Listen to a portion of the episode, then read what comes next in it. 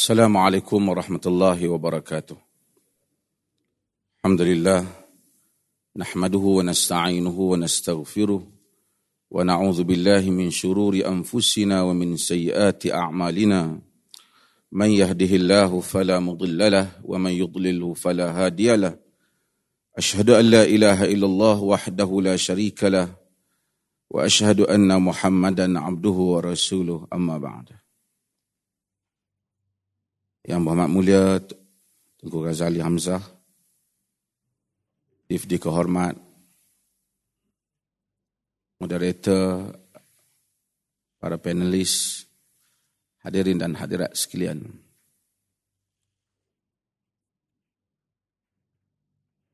Tajuk hudud ini menjadi sukar untuk dipahami disebabkan kerana sekian lama tajuk ini telah dijadikan tajuk politik. Padahal ia bukan tajuk politik.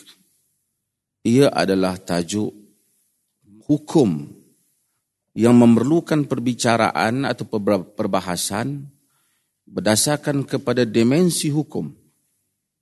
Ia bukan sahaja membabitkan soal perlaksanaan, tetapi ia juga membabitkan soal syarat-syarat sebelum ia dilaksanakan. Tetapi untuk sekian lama polemik ini telah dijadikan polemik politik. Sebab itu negara-negara yang mana ada tokoh-tokoh besar orang Islam seperti Qatar ataupun Mesir ataupun Kuwait negara-negara ini tidak pernah lagi membicarakan tentang hudud di kalangan para sarjana mereka. Karena bukan mereka menolaknya, tetapi kerana mereka melihat kepada konteks yang ada. Hanya tinggal sebuah negara di Asia Tenggara ini, yaitu Malaysia. Terus membicarakan dan menjadikan ini sebagai polemik politik yang tidak berkesudahan. Memang hudud kemungkinan akan ada kaitan dengan kuasa politik di dalam perlaksanaannya. Tetapi apa yang sedang kita bincangkan ialah bagaimana apabila hudud dijadikan sebagai satu permainan parti politik. Ini sesuatu yang berbeda. Saya respon kepada isu RUU 355 umpamanya. Seketika dikatakan kehendak ke arah melaksanakan hudud. Seketika dikatakan ia bukan hudud dan memang jika kita lihat sekadar penggubalan itu tidak lagi menzahirkan hudud ataupun tidak. Jika ia hudud, maka ia adalah hukum hakam yang termaktub di dalam Al-Quran dan Sunnah. Soal perbahasannya kemudian kita akan menyatakan. Dan memang seorang Muslim tidak boleh menghinanya tanpa memahami konteks yang betul. Tetapi jika ia bukan hudud seperti yang disebut oleh pemimpin politik, maka seorang Muslim ada hak untuk memberikan pandangan balas dan mengkritiknya. Tetapi persoalan sekarang seakan-akan sesiapa yang mengkritik RUU 355 sudah menjadi tidak Muslim. Seolah-olah sudah menentang Islam. Tapi dalam masa yang sama dikatakan ini bukan hukum hidup, ini bukan hukum Tuhan. Seakan-akan mengkritik pandangan yang diberikan oleh beberapa orang yang mencadangkan penggubalan tertentu. Sudah menjadi tidak Islam. Saya bukan menyebut soal menentang ataupun soal menyokong tetapi saya ingin menyebut bagaimana apabila politik agama telah dipolitisasi telah dipolitikkan maka kita akan melihat wacana itu telah menjadi tidak lagi segar untuk menjana ataupun untuk merangsang pemikiran yang rasional untuk hal ini dibahaskan seorang hakim ketika memberi ucapan dan saya bangun membantahnya. Dia menyatakan sesiapa yang tak menyokong RUU 355 bererti menentang hukum Allah. Dia kata, yang mana hukum Allah? Dia kata, kerana selama ni ringan sangat untuk hukuman orang yang berzina. Saya kata, jika dia dinaikkan daripada 3,000 kepada 10,000, adakah ia telah menjadi hukum Allah? Dan kemudian, seperti yang dikemukakan tadi, ada juga undang-undang di dalam yang membabitkan saya juga merupakan pihak uh, penguasa syariah. Ada juga undang-undang dalam hal itu, undang-undang yang bersifat istihad semata-mata yang boleh dimanipulasikan kadang-kadang. Penceramah tanpa tauliah umpamanya. Saya pernah hadapi isu ni.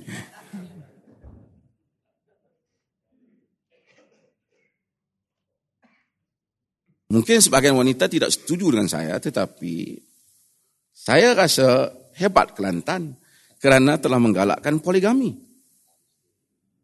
Ini orang Kelantan memang hebat. Tetapi di dalam beberapa negeri, sesiapa yang bermudah-mudah poligami akan dikenakan undang-undang syariah. Yang dinamakan syariah. Undang-undang di mahkamah syariah. Kedua-duanya yang menggalak dan kurang menggalak bernama syariah. Maka untuk menyebut kesemua itu sebagai hukum Tuhan, anda hendaklah berhati-hati. Saya ni sebenarnya baru sampai pukul 4 pagi tadi. Bukan segar sangat ni. Nampak apa? Polis buat sambutan Chinese New Year untuk saudara baru dan yang belum menganut Islam. Bukan kita ra'i ya, ada ceramah sikit, ada makan-makan sikit. Tetapi beberapa puluh tahun dulu, sesiapa yang mengucapkan selamat Hari Raya Cina, dianggap keluar agama. Hari ini, pihak yang menyatakan itu pun dia juga telah mengucapkannya. Parti politik tertentu beberapa puluh tahun yang lalu terkeluar daripada agama. Hari ini, dia boleh menjadi teman yang setia. Perlembagaan Malaysia ialah perlembagaan kafir, penjajah, jahiliyah. Taut. Ha?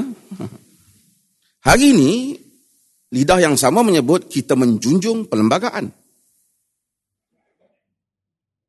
Jika hukuman murtad dilaksanakan oleh pihak yang berkepentingan, barangkali 10 tahun lepas murtad, sekarang sudah tidak murtad. Maka hukum Tuhan jangan dipolitikkan. Kemungkinan memasuki parti politik tertentu dianggap terkeluar agama dan kemudian 10 tahun kemudian dianggap sebagai mendekati agama. Itu bezanya apabila parti politik yang memainkan peranan di dalam memperkatakan hukum-hukum agama. Saya sebut hal ini sebagai satu sinario umum sebelum saya ingin menyentuh beberapa perkara. Saya tidak fikir saya dapat uh, merangkumi tajuk ini kerana dengan masa yang ringkas ini. Beberapa perkara ingin saya sebut kepada tuan-tuan dan perempuan sekalian. Ada uh, nota yang saya berikan tapi saya nak sebut secara ringkas. Kita sebagai Muslim hendaklah akur bahawasanya Allah Subhanahu wa taala telah menurunkan beberapa hukuman untuk dilaksanakan oleh pemerintah apabila mencukupi syaratnya. Hukuman-hukuman itulah yang disebut sebagai hudud. Yang, melupa, yang merupakan plural daripada perkataan had. Orang Melayu gunakan had, limit. Hukuman-hukuman ini disebut sebahagiannya di dalam Al-Quran, sebahagiannya di dalam sunnah Nabi sallallahu alaihi wasallam.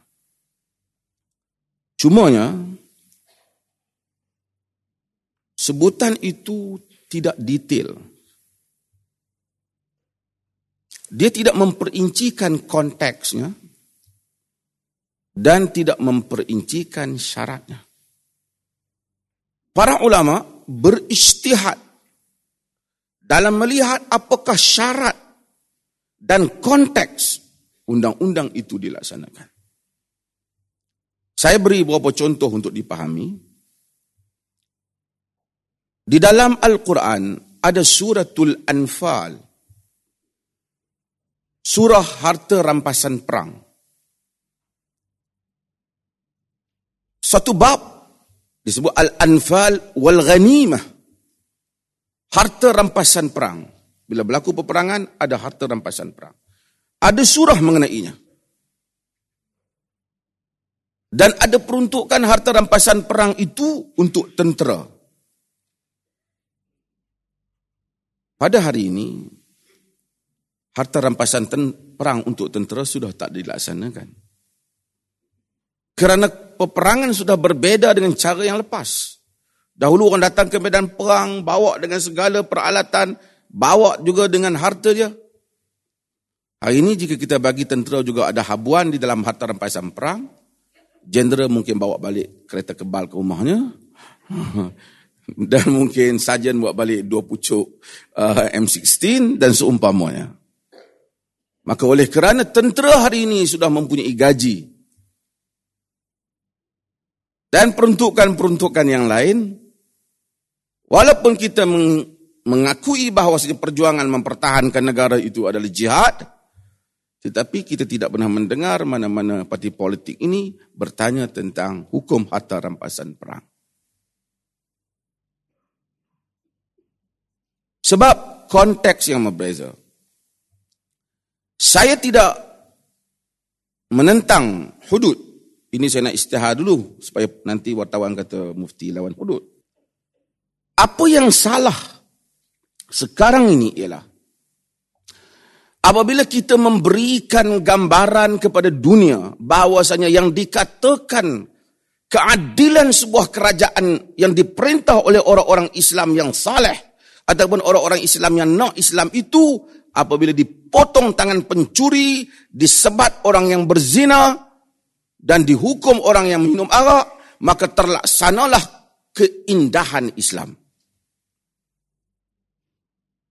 Inilah gambaran yang paling salah yang cuba diberikan oleh sebahagian kelompok manusia termasuk ISIS yang dia berfikir jika dia menguasai mana-mana wilayah dia tidak berfikir tentang bagaimana untuk memajukan wilayah itu dia berfikir bagaimana untuk menghukum orang-orang yang dikatakan melaksana menyanggahi hukum hakam Tuhan. Dalam riwayat Al-Imam Tirmizi saya selalu mengulangi hal ini.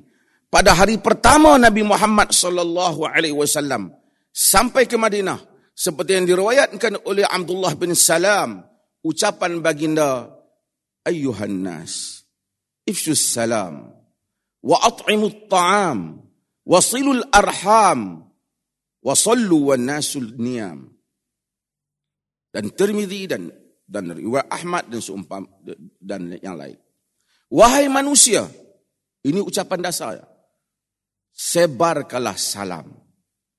yakni berilah kesejahteraan kepada semua. Wa at'imu ta'am, berilah orang makan. Baginda tak kata kita potong tangan pencuri dulu. Wasilul arham, hubungkanlah hubungan silaturahim antara keluarga. Wasallu wa nasu ni'am, dan salatlah ketika manusia sedang tidur. Perdamaian, kedamaian di kalangan rakyat, kebajikan pemerintah, hubungan yang kuat di kalangan yang kekeluargaan, dan membangunkan spiritual rakyat, yaitu menyuruh mereka salat ketika manusia sedang tidur. yakni dengan ikhlas kepada Tuhan. Di atas landasan itu baginda kemudian membangunkan Madinah ia sama sekali tidak sama dengan sebahagian ataupun beberapa kerat manusia yang mendakwa mereka daripada gerakan Islam yang menyatakan jika kami memerintah kami ingin memotong tangan pencuri.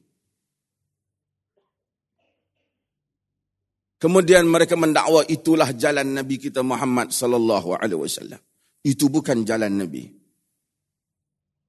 Itu adalah jalan orang-orang yang memahami Islam secara terpencil dan berpecah-pecah daripada rangkuman yang asal.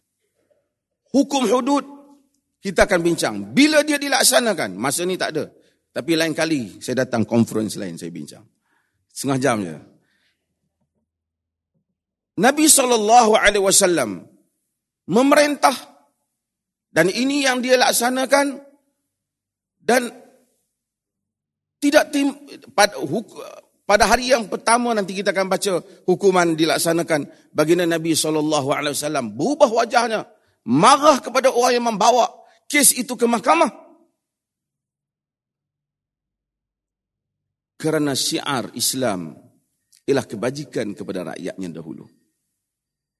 Golongan yang melakukan seruan-seruan kepada hukum mahakam ini luar daripada konteks yang sepatutnya hanya membenarkan dakwaan Donald Trump bahawasanya dunia Islam adalah dunia yang mengganas.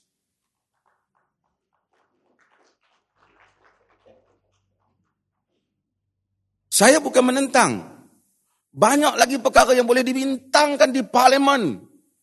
Berhubung dengan bagaimana jika nak mengislamisasikan yakni rahmat Islam dalam pendidikan, di dalam ekonomi, banyak hal jika nak dibahaskan di parlimen. Semua itu tidak dibawa sepanjang berpuluhan tahun. Berbalah kafir mengkafir, dua imam, solat yang berbeza dan semuanya hanya semata-mata kerana isu hudud. Jika kita berjumpa dengan satu orang ingin mengawini anak kita, kita tanya dia, apa vision kamu sebagai seorang suami? Kata dia, saya akan pukul anak saya jika tak solat. Kita kata, awak tak layak jadi suami. Eh, dia kata ada dalam hadis. Ini adalah suami yang ataupun bakal menantu yang kacau fikirannya. Memang ada, tetapi berapa banyak tentang pendidikan.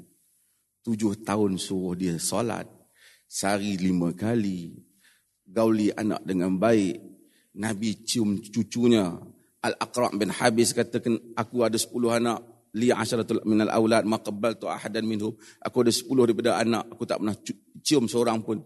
Nabi kata man la yarham la yurham. Siapa yang tak sayang tak menyayangi orang ia tidak disayangi. Dalam suasana yang seperti itu anak 10 tahun tak solat. Setelah 3 tahun disuruh 5 kali sehari dia dipukul bukan untuk menyakitinya sekadar memberikan amaran kepada dia. Tiba-tiba dapat menantu saya kalau jadi bapa saya nak pukul anak. Dalil? Baca dalil. Ada hadis Itulah watak sebahagian gerakan Islam. Dan sebahagian besar gerakan Islam ini sudah bertaubat. Dalam dunia ini. Hanya tinggal satu dua di Malaysia. Saya minta maaf. Saya tahu lepas ini mereka akan kontroversi dengan saya.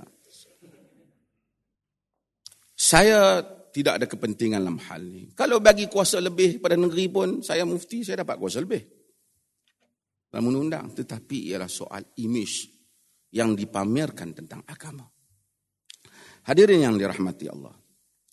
Perkataan daulah Islamiah yang dibangkitkan oleh ISIS yang sebelum itu kita banyak semua di Malaysia juga sebut daulah-daulah Islamiah. Perkataan ini ialah perkataan baru yang tidak pernah ada di dalam kitab-kitab sarjana ulama-ulama silam. Dan ini mereka sebut syarat daulah Islamiah. Syarat ini baru. Kerana daulah yang ada dahulu taksimnya ialah Darul Islam, Darul Kufr atau Dar Muahad. Tiga. Wilayah Islam, wilayah menentang Islam dan wilayah yang membuat perjanjian dengan Islam. Bila hal ini berlaku, apabila semasa proses decolonization, apabila nak menyahkan penjajah keluar daripada bumi orang Islam, maka ramai para sarjana sedang mencari jika kita memerintah, apakah yang membezakan antara kita dengan mereka? Banyak ciri-ciri yang dilihat penjajah sebahagiannya telah buat. Sekolah dan seumpamanya. Maka sebahagian orang berfikir, kalau kita buat undang-undang Islam, maka kita akan berbeza dengan penjajah. Pun begitu, selepas itu tak dibuat. Dan percubaan melaksanakan hudud ini dibuat kemudian oleh beberapa negara, kecuali Arab Saudi, dan mereka menghentikannya. Sudan buat dan menghentikannya. Libya buat dan menghentikannya. Pakistan buat dan menghentikannya. Nigeria buat dan menghentikannya. Bukan kerana hukum Tuhan itu tidak sesuai. Tetapi kerana tabiat manusia sudah berbeza. Kalau orang kata orang kata mufti kata hukum Tuhan tak sesuai, saya tak kata ia tak sesuai. Tapi saya kata manusia berbeza. Berdiri ketika salat adalah merupakan hukum Tuhan. Tetapi jika kita patah kaki, anda hendaklah salat duduk. Bukan kerana berdiri itu tidak baik. Tetapi keadaan anda yang tidak sesuai untuk berdiri. Di dalam satu masyarakat yang seperti ini. Dan dalam satu dunia yang bukan khalifah. Nation state. Yang dimulakan selepas Westphalian Treaty. Membentuk satu negara bangsa yang mempunyai tabiat yang agak berbeza daripada yang sebelum daripada ini. Saya buat contoh. Nabi sallallahu alaihi wasallam kata, "Innama halakal ladzina min qablikum idza saraqa fihim asy-syarif tarakuhu wa idza saraqa fihim ad-dha'if aqamu alaihi had." Dalam hadis Bukhari dan Muslim. Binasa orang-orang yang sebelum daripada kamu Apabila ada orang-orang bangsawan mencuri, dibiarkan. Apabila ada orang-orang lemah mencuri, ditegakkan undang-undang kepadanya. Maksudnya tidak boleh ada double standard undang-undang. Nabi kata kalau buat macam tu, binasa. Maksudnya tak boleh ada bangsawan yang tak boleh kena undang-undang.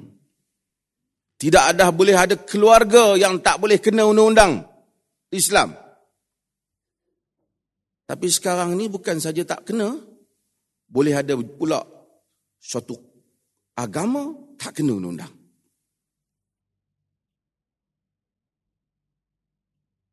Kemudian bagaimana nak definekan mencuri itu? Saya bimbang yang mencuri kereta kena potong, yang mencuri jutaan dan bilion tak kena potong.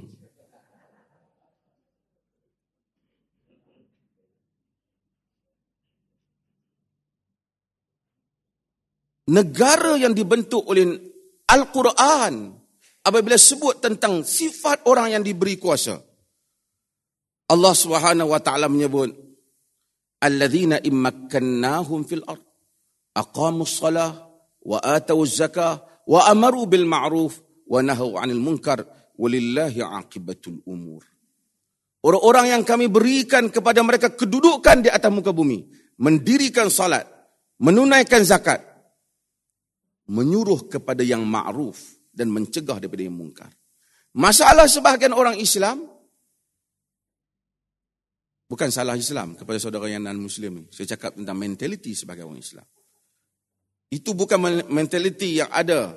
It was not the mentality of our Prophet sallallahu alaihi wasallam and Muslim uh, in the early days. Kita ada benda yang berbeza. Tapi mentaliti orang Islam bila kata amal ma'ruf, maksudnya semayang, pergi sedekah, ajak orang pergi masjid.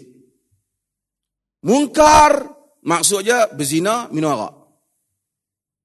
Ma'ruf di dalam Islam merangkumi semua benda yang dibuat pemerintah. Sekolah, kebajikan, berikan perkara apa saja yang memberikan kemaslahatan pada manusia. Mungkar apa saja yang memberikan kemudaratan kepada manusia. Oleh kerana negara kita, masyarakat kita ada mentaliti yang salah tentang persepsi hukum. Kalau orang tu ditangkap khalwat, masuk muka sok masuk sok kabur, semua orang kampung cakap memalukan. Walaupun asalnya agama tak benarkan dedahkan aib pribadi. Dia ada dua set benda. Pengusi, habis masa dah? Ha ada dua set perkara yang kita tahu. Islam dalam maksiat pribadi menyuruh sedaya mungkin untuk kita tutup. Boleh baca artikel saya. Sebab tu bila semua orang bila datang, Ya Rasulullah zana itu fatahir ni. Wahai Rasulullah aku berzina, bersihkan aku. Nabi tak nak tengok, Nabi tak mau ambil kes. Nabi kata, kau tak betul ke? Nabi bagi excuse ke dia. Fala'allaka ramas. Boleh lagi jadi kau ada raba-raba ya. Wala'allaka qabbalt. Boleh jadi kau cium-cium je. Dia kata, tak aku berzina. Hukum aku. Dia yang nak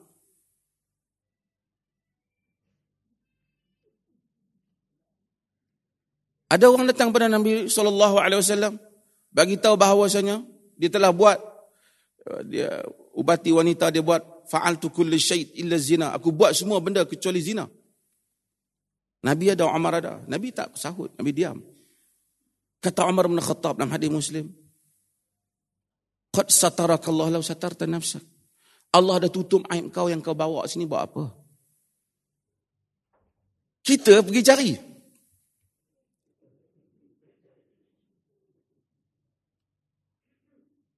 Dalam riwayat Muwatta, Umar bin Khattab pergi ke rumah satu orang yang uh, rumah, uh, apa Rabi'ah bin Umayyah bin Khalaf.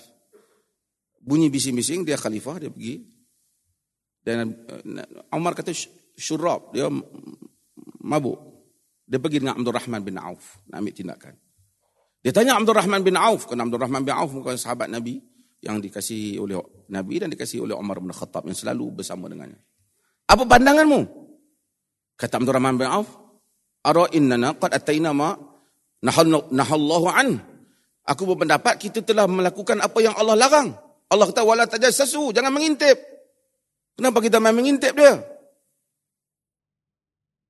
Umar kata kalau begitu kita balik. Ada orang kata habis itu kalau kita buat macam mufti Perlis kata, senanglah orang buat jenayah bunuh orang semua. Islam bezakan dua perkara.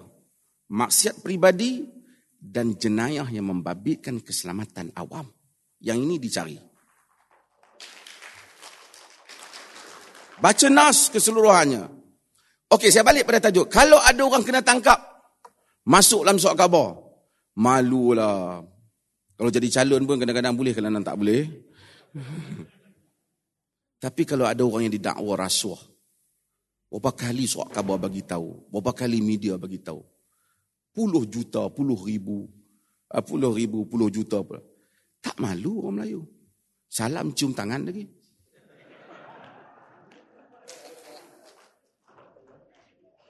Kita ada mentaliti yang salah. Sebab itu dari sudut mentaliti rakyat pun belum lagi bersedia kepada memahami konteks hukum. Nabi memujudkan suatu masyarakat yang tidak ada alasan untuk pencuri itu mencuri. Jiran tetangga mengambil berat pada jiran yang lain. Nabi itu sendiri antara yang paling miskin dibandingkan rakyatnya. Untuk dibandingkan, memang hari ini pun saya tahu pemimpin kita kebanyakan miskin. Hmm. Nabi itu sendiri Sehingga tidak ada siapa boleh menyatakan ketika ia memotong tangan pencuri, ia mempunyai apa-apa kepentingan. Kemudian konteksnya berbeza. Zaman yang tidak ada penjara, zaman yang tidak banyak keadaan yang mesti disemak. Zaman teknologinya berbeza, dahulu orang mencuri daripada barang A, pudang masuk ke B. Hari ini orang mencuri melalui berbagai teknologi. Ramai baru ni, dua tiga hari lepas, uh, sekumpulan manusia curi satu juta lebih wang Maybank dan tapi kalau ikut kepada draft yang di draft kan, mereka tu tak termasuk. Sebab itu saya bukan menentang. Relook. Tengok semula. Lihat konteks. Bukan tujuan agama datang ingin memotong tangan pencuri. Ia datang ingin memberikan keamanan kepada manusia. Setelah kita wujudkan satu masyarakat yang aman damai, tidak ada alasan orang mencuri, ada juga orang mencuri. Ketika itu kita patut fikirkan undang-undang itu. Tetapi ketika kita nak wujudkan satu set undang-undang yang berbeza, A mencuri hukumannya lain, Ramasami, Ahmad dan Asing mencuri, Ramasami Ahmad dipotong, Ramasami dan Asing tak dipotong. Kemudian kita kata tujuan hukum hudud untuk mewujudkan keamanan. Apakah jenis keamanan ini? Saya tidak bercakap belakang dan saya pernah sebut benda yang sama bagi orang Kelantan di Kelantan. Saya hormati Tuan Guru ni Abdul Aziz. Saya sebut hal yang sama. Saya sebut hal yang sama di hadapan pemimpin-pemimpin PAS dalam perhimpunan mereka. Mereka jemput. Saya bukan sebut di belakang. Ini pendirian saya. Saya tidak menentang hukum makam ini. Tetapi umat Islam pada zaman ini. Di masa ini. Bukan isu ini yang diperlukan isu membangunkan umat Islam. Isu good governance, isu menjaga alam sekitar. Ni habis balak apa ni? Uh, uh, habis tebang balak ni. Isu banyak lagi isu yang diperlukan bagi memberikan imej yang baik sebagai umat kepada manusia ini. Bukanlah sebagai satu agama yang belum lagi memerintah orang yang difikirkan ialah untuk menghukum manusia lebih daripada batasan yang sepatutnya. Terima kasih.